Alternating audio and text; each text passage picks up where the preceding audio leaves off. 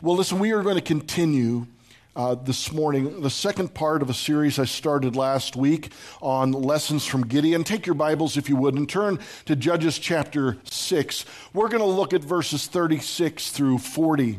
And we're going to pick up at probably one of the most understandable and, and uh, not only understandable, but one of the most familiar portions of the story of Gideon.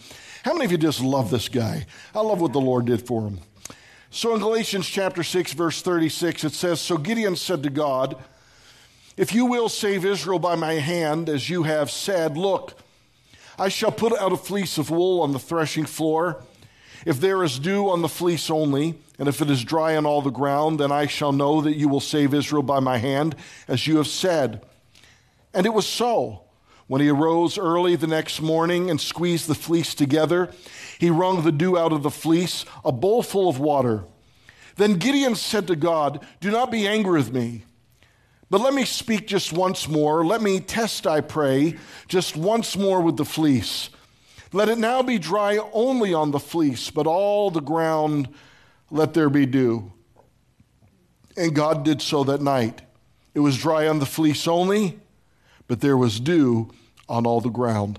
Lord, thank you this morning for your word and that we're able to grow, that we're able to come more like you. Thank you, Father, for the challenges that you bring us through the word, but thank you for your kindness that reminds us that you're for us. Now, Father, may we decrease and may you increase. And all God's people said. I want to remind you last week we looked at the beginning of how Gideon was hiding in the wine press, and the angel of the Lord showed up to him and, and said, I'm going to use you to bring victory to Israel from all of its enemies. And the angel looked at him and called this man who was cowering and hire, uh, hiding a mighty man of valor. We left off last week where Gideon said, If this is what you want to do through me, and if it's as you say, I want to test you. Remember, Gideon tested God twice. The one we just read about is the second one. The first one we talked about last week, where Gideon began to make a meal and he placed the meal before the angel, and the angel said, Pour it out as a sacrifice on the rock. And the angel consumed the sacrifice with fire from heaven. And then the angel of the Lord went up into heaven.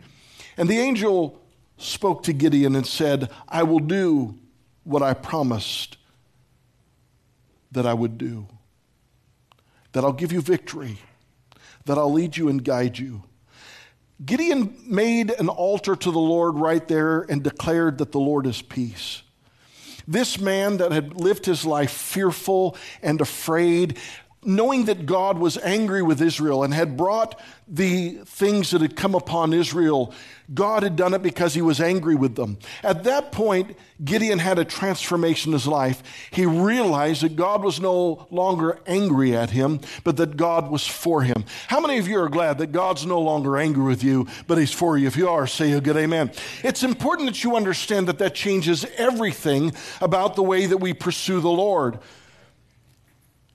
Gideon discovered that he's a God of peace and that God is good. The thing that I posted on Facebook that Pastor Admin uh, responded to says this The goodness of God is both our battle cry and our lullaby. How many of you have found that once you know that God is good, you can trust Him whether you're awake or asleep? Now, I want us to jump into this part of the, the lesson.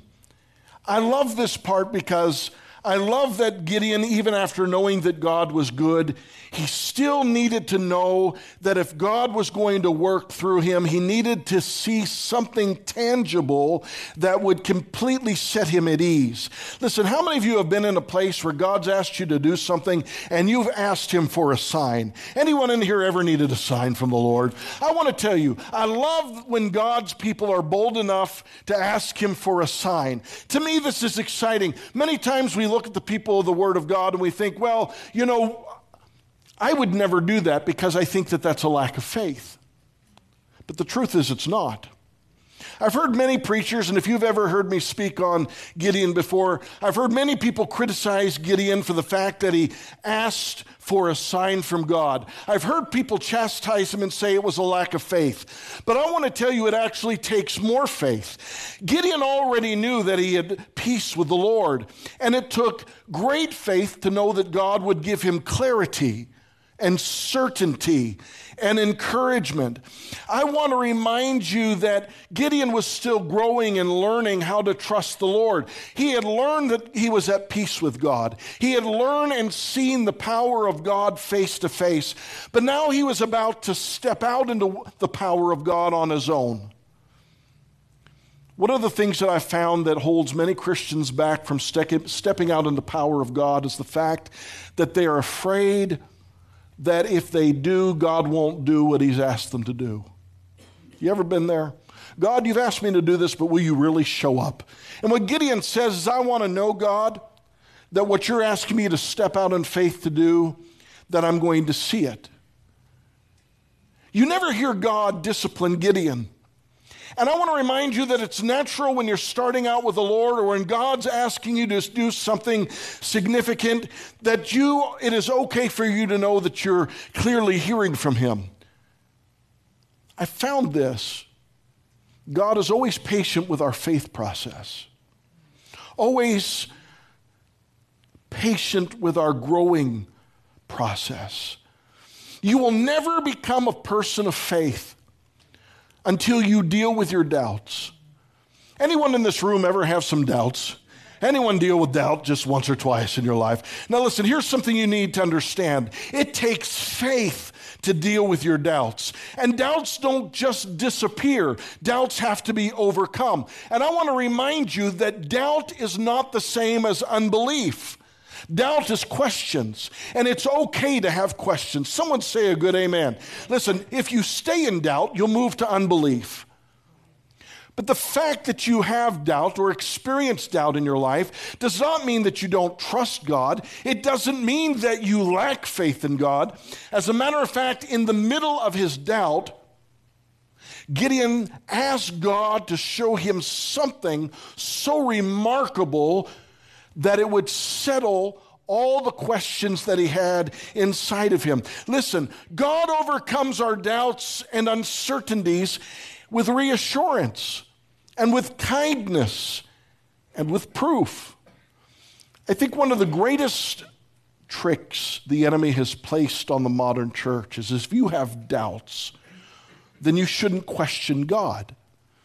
And so there are many people that God wants to do things through and wants to work through and accomplish things through their life, but they never dealt with the doubt. They just felt that there was something wrong with them. So they stopped right there and the enemy paralyzed them. And the enemy's used pastors and he's used other well meaning Christians to look at you and say, if you have doubts, then there's something wrong with your faith. But the truth is this Gideon already had the issue of trust in God and faith in God settled. He just needed to know that God would work through him. How many of you believe in God? How many of you know that He's real? How many of you have seen Him do some miracles in your life? But there's one thing to watch them, there's another thing to become a part of them. And Gideon said, Listen, I need to know God, and I'm going to ask you to do something remarkable. There's been several things when we started out in ministry that God did for Don and I. We asked Him specific things. There were things that God wanted us to do, things that in the natural didn't make sense at all. And I'm thankful for other people who poured into our lives and say, listen, the fact that you have doubts means that you're a thinking person. Because God's asking you to do something supernatural that you can't do on your own, that can't be done in your own power, that He has to be involved in doing. And so we did what Gideon did. We asked specifically, and God answered perfectly. As you're about to see, after the two nights that Gideon had, the first one where he had to learn about the goodness of God, and then this other time where the fleece was dry and then it was wet, there came a point where Gideon never questioned if he was hearing from God. Even when God began to ask him to do some pretty crazy things. Someone needs to hear this this morning. God is not afraid of your fleece. And he's not angry about your asking. He's gentle and he's patient and he's willing to work as you grow in faith. The question is, is will you get to doing what he wants you to do after he proves to you his will and his way in your life? The Bible says that that morning Gideon got up and moved out And once God proves himself, we must put feet to our faith. I want to tell you that there must come a time when you run with God's promise. Once you've questioned it, once you've asked Him about it, and once He's proven to you that it's what He wants you to do, you have to get up and go. I want to remind you that what I think Gideon did was genius. I love it. I love that Gideon asked God specifically for a sign. When God was dealing with Don and I about going into ministry, Brittany was about six months old. We were just teenagers. I was just working to make a living. I knew that I was called by God to go into ministry, but I didn't know the next step to take. And I began to pray. I said, God, here's what I want you to do. I want you to send someone to where I'm working. I worked at a place called Busy Beaver. It was like before you had uh, Home Depot, they had Busy Beaver. And let me tell you, Home Depot is much better than Busy Beaver. I'm just going to tell you right now. But I was working in the lawn and garden department of Busy Beaver, making about $275 a week, just trying to feed my family. How many of you remember when you could feed your family? How many of you know that's not possible now unless God does a miracle? Here's, but here's what I want to tell you. We were, I was sitting there working one day, and a friend that I had grown up in, in church with, he was a pastor's son, and his father had actually moved uh, and was pastoring another church. And uh, one day, about a week later, Wayne walks into Busy Beaver to buy bricks. They, they were in a group called the Masters Commission, and they were doing something called the Power Team. You ever seen the Power Team where they, they go out and they evangelize in a neighborhood and they set up bricks and then they break them with their arm or they hit them with their head? I got to do some of that. That was fun. I don't do that anymore. but Wayne walked into the, walked into the store that day and he looked at me and, and we began to talk. We were catching up and I said, Listen, God's called me to ministry, but I'm not sure where to go. And he goes, Marvin, I wasn't even planning on coming here today, but someone told me they had a sale on these garden bricks. How many of you know ministries like sales? Amen. But God sent him right there, and he said, Listen, God brought me right here because I believe you're supposed to be over in Arizona going to ministry school.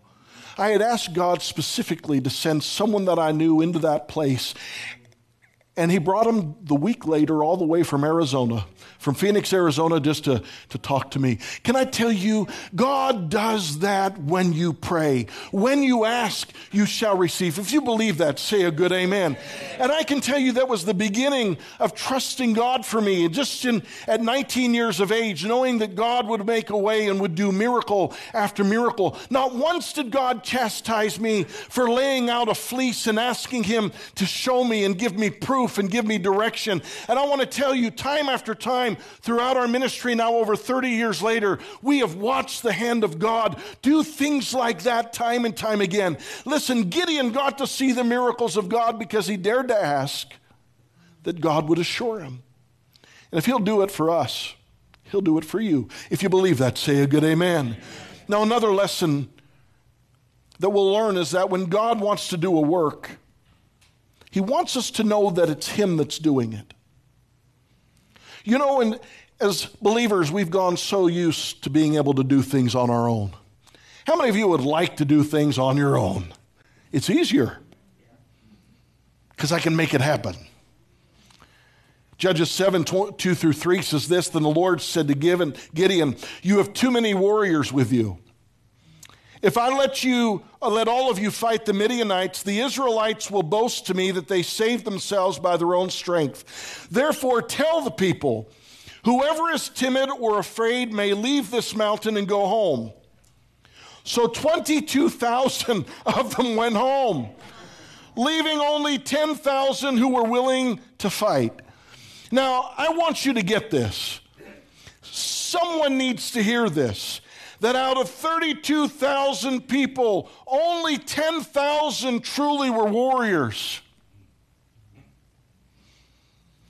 Here's what I found true warriors are only a small percentage of most people 22,000.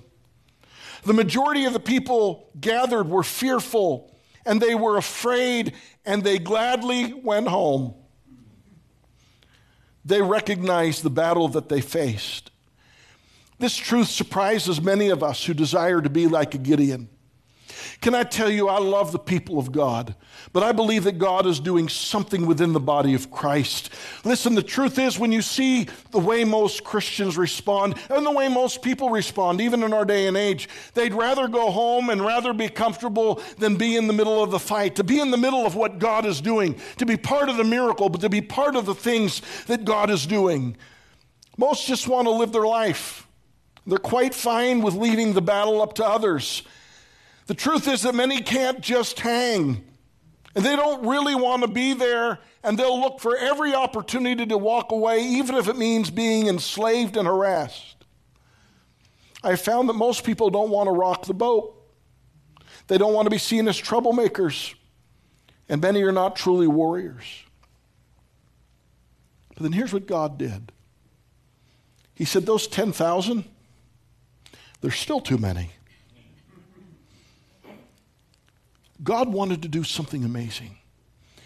Can I tell you, do you believe today that God still does pretty amazing things? You see, God wants to do a work so that we know it's not us, so that we can't claim the glory, so that we can't claim to be smarter or better or faster. Listen, I want to tell you, God wants to work through people who are willing to say whatever you want to do against the odds, that you'll work through me, you'll do a work so that people will know it had nothing to do with you. It has everything to do with God. Is there anyone here this morning who's just willing to give all the glory to the Lord? Take none of the credit for themselves. Take none of the thing and say, This is about me. I want to tell you, when you look at most Christians and churches, we're like the celebrities of the world. We want the credit, we want the adulation, we want people to notice. But the Bible said if he will be lifted up, he'll draw all men unto him. In Judges 7 4 through 7, but the Lord said to Gideon, The people are still too many. Bring them down to the water, and I will test them there for you there. Then it will be that of whom I say to you, This one shall go with you, the same shall go with you.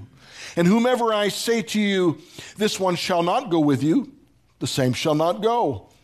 So he brought the people down to the water, and the Lord said to Gideon, Everyone who laps from the water with his tongue as a dog laps, you shall set apart by himself.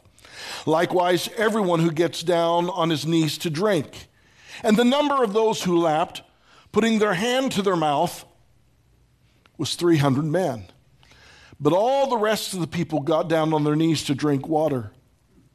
Then the Lord said to Gideon, By the 300 men who lapped, I will save you and deliver the Midianites into your hand. Let all the other people go, every man to his place. From 32,000 to 300. There's a reason God answered Gideon's fleece prayer. Because God needed Gideon to be able to look back and go, Remember, it was dry, just like you asked. And it was wet, just like you asked. Now, Gideon, you're going to fight over 100,000 people with 300 men.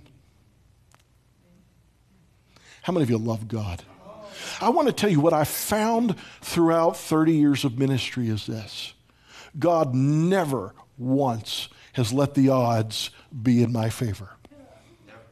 Not once. Not once has God said, I'm going to overwhelm you with everything that will let you know that you can do this.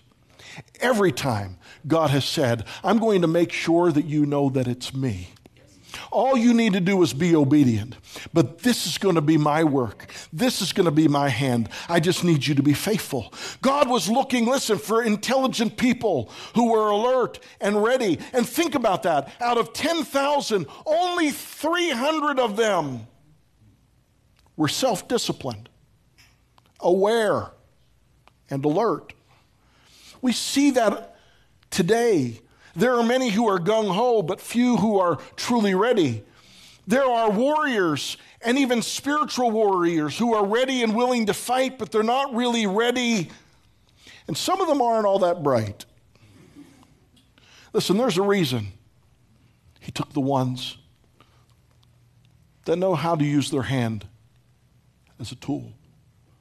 they'd matured, they'd grown, they were alert and looking around. I want to tell you, I believe that God is raising up believers who are bright, who are intelligent, who are ready, who are alert, who are willing, people who are spirit led people who are ready and watching what the enemy is doing. They're not just waiting for others to tell them what to do. I believe that God is raising up intelligent, prayed up, thinking people, people who know the Word of God, believers who are ready for battle and able to think and reason for themselves. Come on, someone say a good amen. I want to tell you, I love what God is doing among His people in our day and age. D.L. Moody said, Give me 10 men who fear nothing but sin and love nothing but God, and I'll change the world. In 1 Peter 5 8 and 9 in the Amplified, it says, Be sober, well balanced, and self disciplined. Be alert and cautious at all times. That enemy of yours, the devil, prowls around like a roaring lion, fiercely hungry, seeking someone to devour. But resist him. Be firm in your faith against his attack, rooted established, immovable, knowing that the same experiences of suffering are being experienced by your brothers and sisters throughout the world. You do not suffer alone. Listen, can I just remind you this morning, believer of God, you are not alone. When God's asking you to be ready and alert and, and to be ready in the battle, you're not going through it alone. Every believer that's seeking the face of God knows the attack of the enemy all of them will see God doing impossible things through their life and bringing victory. Understand that you're in good company. I used to think that the weird things God would ask me to do or the things that would come up in my life were just unique and that I was alone and all that, and I wanted to know what was wrong. And then I got to talking to other believers, and I realized that God does it to every one of us because He's maturing us.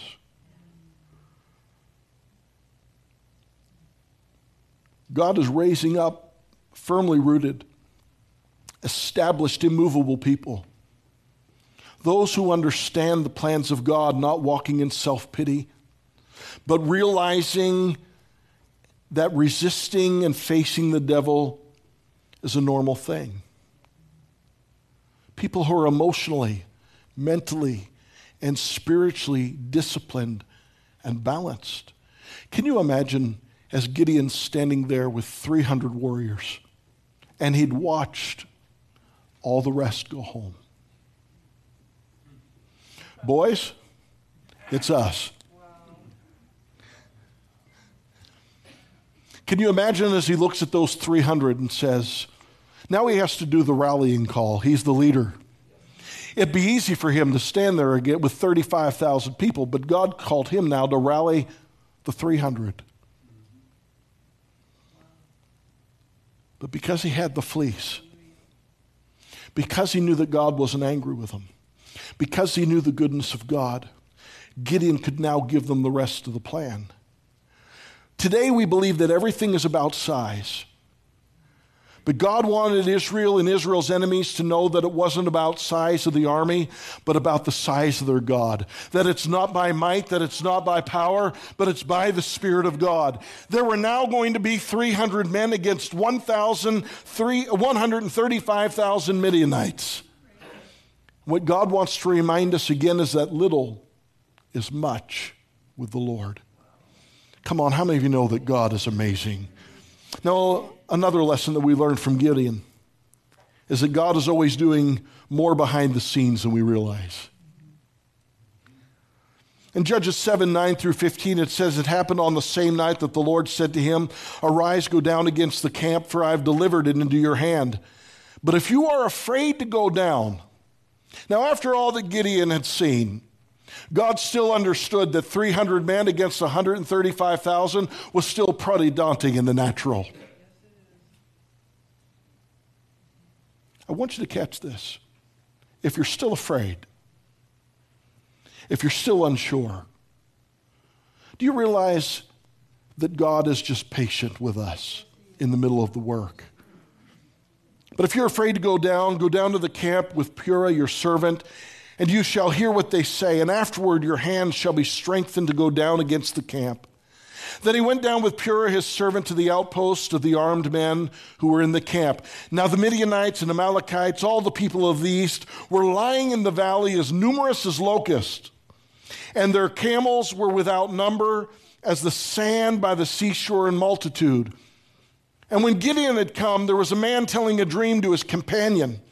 And he said, I have had a dream. To my surprise, a loaf of barley bread tumbled into the camp of Midian. It came to a tent and struck it so that it fell and overturned, and the tent collapsed. Then his companion answered and said, This is nothing else but the sword of Gideon, the son of Joash, a man of Israel. Into his hand God has delivered Midian and the whole camp. And so it was when Gideon heard the telling of the dream and its interpretation, that he worshiped and returned to the camp of Israel and said, Arise, for the Lord has delivered the camp of Midian into your hand. Can I just tell you right now that God knows how to get into the heads of every enemy you've ever had? God knows how to do psychological warfare better than the devil ever did. Come on, someone say a good amen. God can even deal with people and what they're thinking and then take you right to where you need to overhear things. I love it when God draws back the curtain and allows us to see that He's at work. One of the things that I've learned serving the Lord is that there's always more going on than you know about. How many of you have found that to be true? You ever gone through the thing and God brought you video? See, remember, we're reading this after the case. This was written about what happened. You ever gone through something on the other end of it, you begin to find out all that God was doing? I love that stuff. I love that we get to read about Gideon going down and having to listen to someone else's dream. How many of you know that just got him stirred up? God said, I want you to go and hear something. There's 135,000 people, and he just happened upon the outpost of the guy that was telling a dream. How many of you know that the steps of the righteous are ordered of God? Do you believe that this morning? Listen, I want to tell you when you begin to live like that, life becomes very different. Can I just tell you, God is raising up people who walk that way, live that way, understand what God is doing, and know how to trust Him. God is at work in such a detailed way that we don't even know about or we would even think about on our behalf. And He's always doing more in our situations than we understand. And Gideon learned, and so must we. God's always at work in ways and in people's lives that we have no idea about. Another lesson that we learn from Gideon is this if you're taking notes, write this down that there's something about a shout. There's something about a shout. So Gideon and the hundred men, this is Judges 7 19 through 21. So Gideon and the hundred men who were with him came to the outposts of the camp at the beginning of the middle watch just as they had posted the watch. And they blew the trumpets and broke the pitchers that were in their hands. Then the three companies blew the trumpets and broke the pitchers. They held the torches in their left hands and the trumpets in their right hands for blowing. And they cried, The sword of the Lord and of Gideon. And every man stood in his place all around the camp. And the whole army ran and cried out and fled. Listen, there are times, church, when it's time to be quiet and then there are times that you need to make some noise. The Israelites, remember, they marched around Jericho quietly for six and a half days. They walked around silent. And then the last time around, they let out a shout and God broke down the walls. The Bible says this that the righteous are as bold as a lion. The Bible says that Jesus is known as the lion of the tribe of Judah. And I want to remind you about this lions know how to roar. Lions roar. It's what lions do. Is there anyone in here who's a lion? See, the Bible says that Satan goes around like a roaring lion, but the Bible says that the righteous are a, a lion. Listen, do you see yourself as a lion? The truth is, if you look at a lot of Christians, they don't. When I was growing up in Pittsburgh, we had lions at the Pittsburgh Zoo, and I love going to them. We always like going to the zoo. And I remember we are on the entrance to the zoo, the lions were all the way on the other side of the, the zoo. And Pittsburgh's got a huge, huge zoo, huge. And I remember coming up the escalator into the entrance of the zoo, and you could hear the lions roaring. And I remember as a kid, I mean, it shook you. It was loud. That roar of the lion just kind of went through you. And it wasn't like they were close and they were roaring and it went through you. They were on the other side of the park. So we weren't just hearing roar, we were hearing the full force of that roar. It was incredible. I remember as a kid, I went, huh. There's something about the roar of a lion. Do you understand that when you understand the power of God is inside of you, when you face the, uh, the enemy and you begin to lift up praise and you begin to lift up a shout, that God works through your life? Listen, there's a time to praise, there's a time to roar, there's a time to shout, and a time for a war cry that says, We're coming, and God is coming, and we mean business, and we're invested in what is doing. There's a time our shout will bring down the walls and strongholds, and there are other times that we need to declare the intentions of God and let Him do the rest. The enemy doesn't know what to do with the roar. Doesn't. I found that bullies don't know what to do with the roar. You ever been bullied by someone before? Growing up being bullied, I remember one time after my stepfather came in, he looked at me. He said, You need to look at him and tell him you're not backing down. And I did. They didn't know what to do with that. I used to always run. Listen, Christians need to learn to square up with the enemy. You need to square up with the enemy, knowing that greater is he that's in you than he that's in the world. In Judges 7:22 it says, "When the 300 blew the trumpets, the Lord set every man's sword against his companion throughout the whole camp, and the army fled to Beth Acacia toward Zerah, as far as the border of Abel Meholah by Tabbath. I love that. You see, the warriors not only had something in their hands, they had something inside of them and that was the Spirit of God and the praises of God. Someone needs to hear this this morning. The true warriors of God may be good with a sword, but they're not filled with hate for the enemy. They're filled with the praises of God because of his goodness and his kindness and his glory. And you need to know the Bible says in, one, in Psalms 149 6, let the high praise of God be in their mouth and a two edged sword in their hand. Whatever's in your heart is going to come out of your mouth. And it's amazing how quickly Gideon's enemies turned on each other. As a matter of fact, God got them defeating themselves in their dreams, and then they started defeating themselves in the battle. I love that. One of the crucial lessons of Gideon is that there's a time to be still in the battle. And then there's a time to pursue the enemy and finish the fight. I want to end with this thought this morning. Judges 7:21 says each man stood at his position around the camp and watched as all the Midianites rushed around in a panic, shouting as they ran to escape. Do you know there are times in the battle you need to stand still and see the salvation of the Lord? Can I remind you, let God work. Here's what was cool. Those 300 men, stood and got to watch God do a work.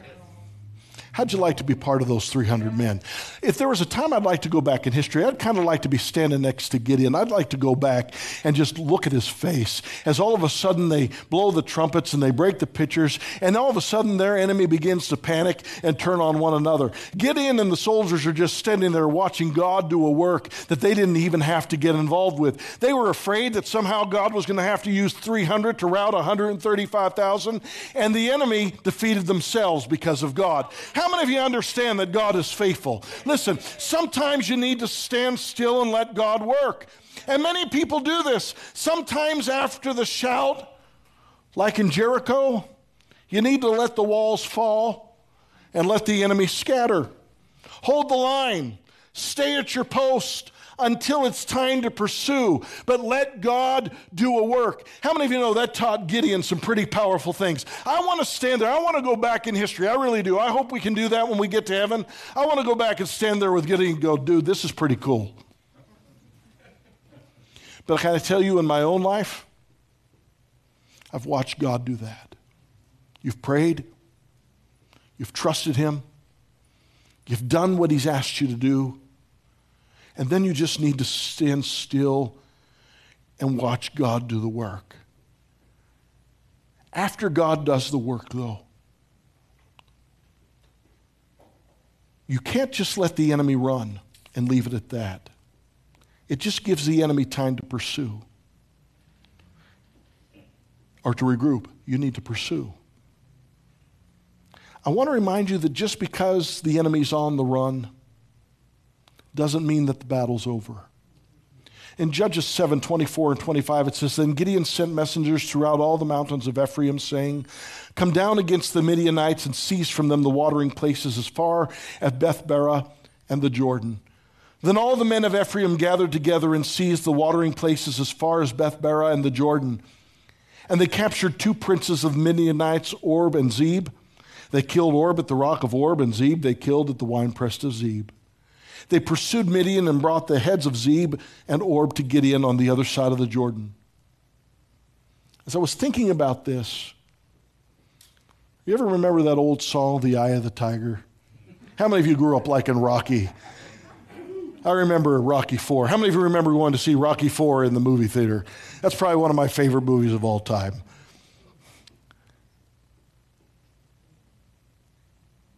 Listen, your enemy is never defeated until the battle's finished. We're to deal with our sin in our life and with Satan in our life without mercy. I want to remind you that your enemies do not cease to be enemies until they cease to exist. Listen, if there's sin in your life, you need to eradicate it. If Satan has a hold on your family or a church or a city or a country, you must fight until the enemy is defeated. Let me give you a for instance. How many of you rejoiced when Roe versus Wade was overturned? Wasn't that a great victory? For decades, we fought that battle. But I want to remind you that the battle's not over because now the good fight continues from state to state at the local level. We can't control what the people of California will do, but we can control what will happen in Florida. And the battle isn't over. We must pursue it until we win and the issue is settled. But understand, the battle is not just making sure that babies live, it's teaching people about responsibility. It's being there for them when they're going through the difficulty of an unwanted pregnancy. It's teaching people to love. It's providing practical support. It's financial aid and parenting skills and emotional support. Listen, how many of you know just because one battle is won doesn't mean that it's over? We still what needs to be done. There's a lot we can learn from the life of Gideon, and a lot that's precious for the life of every believer. My prayer is that over the last two weeks, you'll have learned a lot of truths that'll help us to grow, that'll help us to be bold, that help us to be effective as a local church. If you've learned a little something from this morning, would you say a good amen? Come on, would you stand with me today? Believe it, miracles happen on Thanksgiving weekend. You're going home 15 minutes early. Glory to God. Listen, if you would, let me just ask you a question. If God spoke to you in this today and you've been in the middle of a battle, would you just lift your hand? I want to pray for you. Listen, I want to tell you, you have victory in the name of Jesus. He is faithful, He is certain, He is sure. These things that are written in the Word of God are for us to learn from and to grow from. Father, we thank you.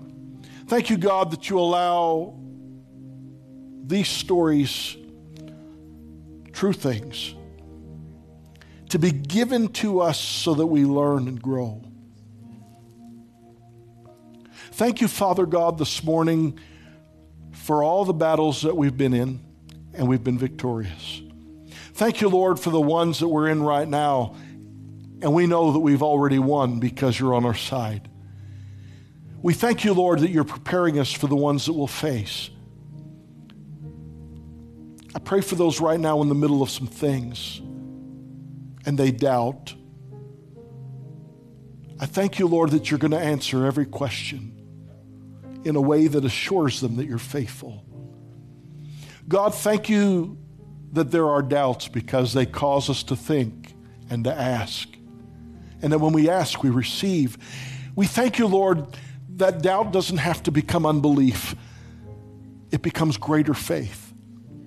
And God, I pray for those that lifted their hands right now that they would find themselves growing in their trust and in their honor of you.